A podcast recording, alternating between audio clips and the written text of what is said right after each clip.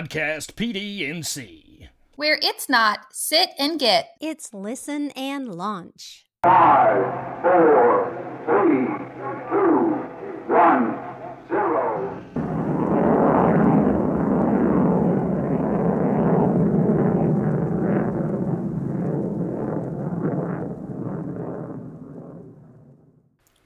And we have liftoff. At the time of this episode's release, most North Carolina schools are back in session in one way, shape, or form. Welcoming back the kids, getting to know names and faces, and doing those first day of school activities like classroom rules and procedures, which makes it a perfect time to launch an episode on establishing norms. Welcome to the norm setting episode of Podcast PDNC. I'm Stacy Lovedahl, and with me today is the amazing Jackie Stevens from the Friday Institute. If you're tuning into this episode in August or September, then you're busy creating your classroom culture and community that will carry you and your students and your families through the next nine to 10 tumultuous months. I'm hoping for smooth sailing, but I'm betting that we will have more than our fair share of choppy waters along the way. That's where starting off the year with a strong foundation of norms will help. Norms are more versatile than rules and can morph to fit any educational environment. Plan B, Plan C, or whatever hybrid version comes next. Our guest for this episode, Jackie Stevens, who you may know from the Friday Institute, is here to tell us a little bit more. My name is Jacqueline Stevens, and I am a research scholar with the Friday Institute for Educational Innovation at NC State University. I've had the distinct opportunity to be on the team that has developed a course called Teaching Remotely A Practical Guide Online Professional Learning for Educators, which is a free capacity building with the Friday Institute. Um, I wrote the first two units of this course, the first of which is entitled Establishing Norms for Remote Learning. Um, in that unit, there are so many tips and strategies. Uh, overall, keep it simple, keep it succinct, and keep it consistent. Uh, but more specifically, we must commit to flexibility. Uh, we really should create a one stop shop. We want to assess comfort zones. We want to think and go micro. Um, and there is no substitute for teachers knowing their students. So, how do you commit to flexibility?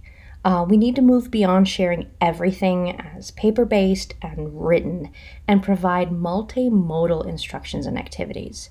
Offer a variety of mediums for the same content while maintaining clear, concise, and chunked or short segmented assignments to aid in comprehension.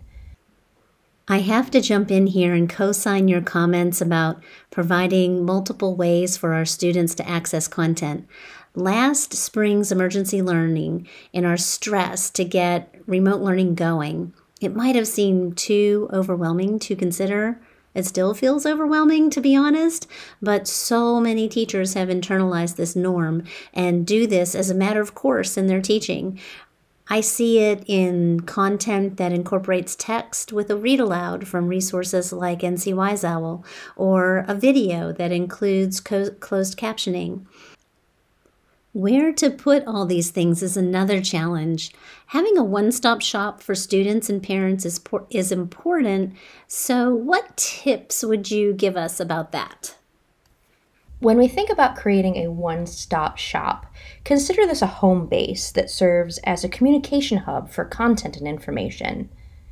This can be a learning management system um, that you already have and use with your students, or a digital resource such as uh, a Seesaw or a Class Dojo.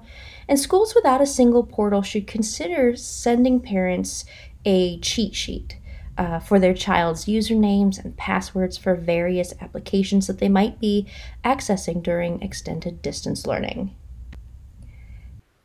With all of this technology, I'm sure that people can feel can start feeling pretty anxious pretty quickly.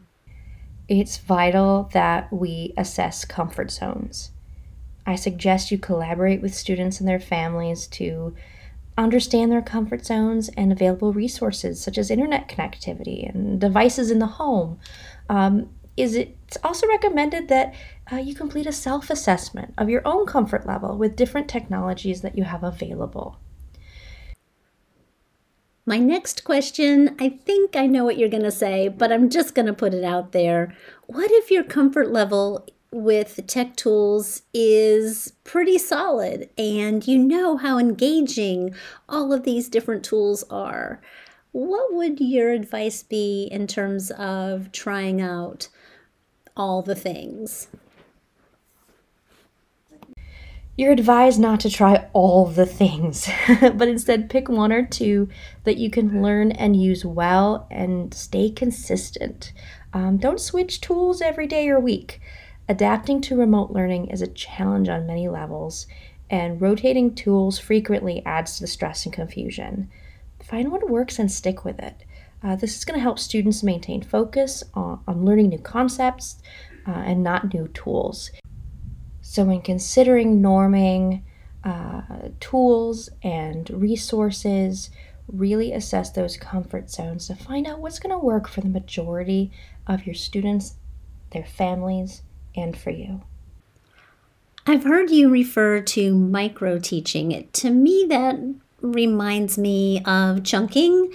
Uh, it reminds me of the mantra to keep videos short and if you get find yourself getting up over the seven minute mark, especially for younger students, but even for middle school and high school, then to really look at that video and pare it down, make it into segments. So, is that what you're referring to as micro teaching, and how do you set that up? So, the concept of going micro um, is very important and you want to make sure that this is a regular norm in your lesson plans. Um, while it's not recommended to create lengthy recorded lectures equivalent to one might present in a brick and mortar classroom, it can be great practice to supplement your text based learning resources with brief, highly focused uh, micro or mini video lessons. Um, these short recordings, usually no more than two to five minutes in duration, they're going to allow you to present topics to your students either verbally or both verbally and visually, utilizing various lecture capture tools.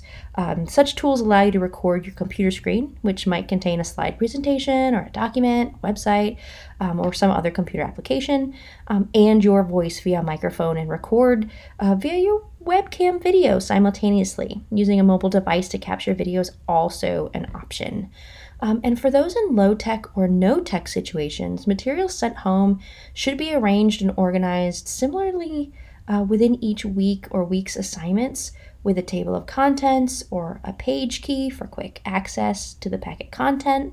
Um, and if applicable, I've even seen some teachers use QR codes printed on the materials to support students with additional resources, those mini videos for instructions or additional content um, and that can be accessed with a smartphone. I love a QR code. I can't recommend them highly enough. I know it's sort of weird, but they're just so convenient. This next section that we're going to discuss is near and dear to my heart, and is really what the beginning of school is all about, and that's getting to know our students. So, what are some tips for establishing those connections with our students and families in the beginning of the year when it is such an unusual year. There is no substitute for teachers knowing their students. We want to keep those communication channels open and we want to have norms in place that do that. Uh, Two way communication streams between educators and their students will help keep everyone on track and allow educators to get an assessment of the individual student's understanding and needs.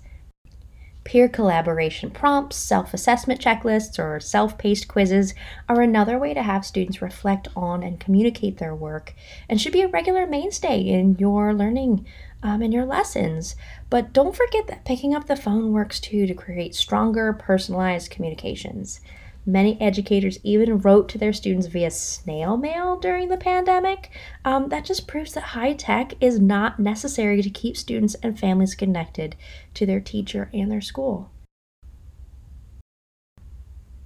There are so many unknown variables. That is why establishing norms and maintaining them, regardless of the learning environment or the next thing that impedes business as usual, um, is so important. Uh, remember to be flexible. Change will happen, and we have the ability to prepare, unlike we did back in March of 2020. Looking back at this experience is hard when we're really still right in the middle of it, but if I could ask you, what surprised you or what do you wish you knew then? What would you say? If I knew then what I know now, um, what changes would I make? Addressing the emotional toll. One of the things my team and I did again and again when coaching educators for the remote learning and instruction, we stopped and checked in on them emotionally. It was a surprise um, when we read the feedback from educators who responded with messages that they had no one asking them the question, How are you? Uh, no, really, how are you doing? Um, and that was really surprising. You know, you can't fill the cup of others unless you have a full cup yourself. So, maintaining your own support networks, writing letters to old friends, uh, continue department meetings, even if it's just to say hello, or have a conference call dinner party with a colleague or a morning coffee chat. Whatever it is um, that is going to keep you connected. You know, brainstorm ideas with your colleagues and consider ideas for staff to feel connected when working remotely or in a hybrid setting or otherwise. And likewise, check in with students and your coworkers. Um, being sequestered at home or teaching remotely, uh, learning remotely, it can be isolating and exasperated by all of the unknowns. So, taking the time to check in about how we're feeling, um, feelings of anxiety, this is just as important as checking on academics. It's really hard to know where we will be six months from now, but if you have done it right, your classroom, be it a physical classroom or remote or a hybrid learning environment, your norms will still be in place. This is an opportunity to innovate with your students and your staff. Um, create the culture that will work best for all, but know that it must be done through collaboration, communication, and connectedness. Thank you so much for sharing with us, Jackie. Jacqueline Stevens with NC State Friday Institute, everyone. Thank you. Thanks so much for having me. Thank you so much for listening to this episode of Podcast PDNC. One of our norms is that Podcast PDNC isn't sit and get, but rather listen and launch.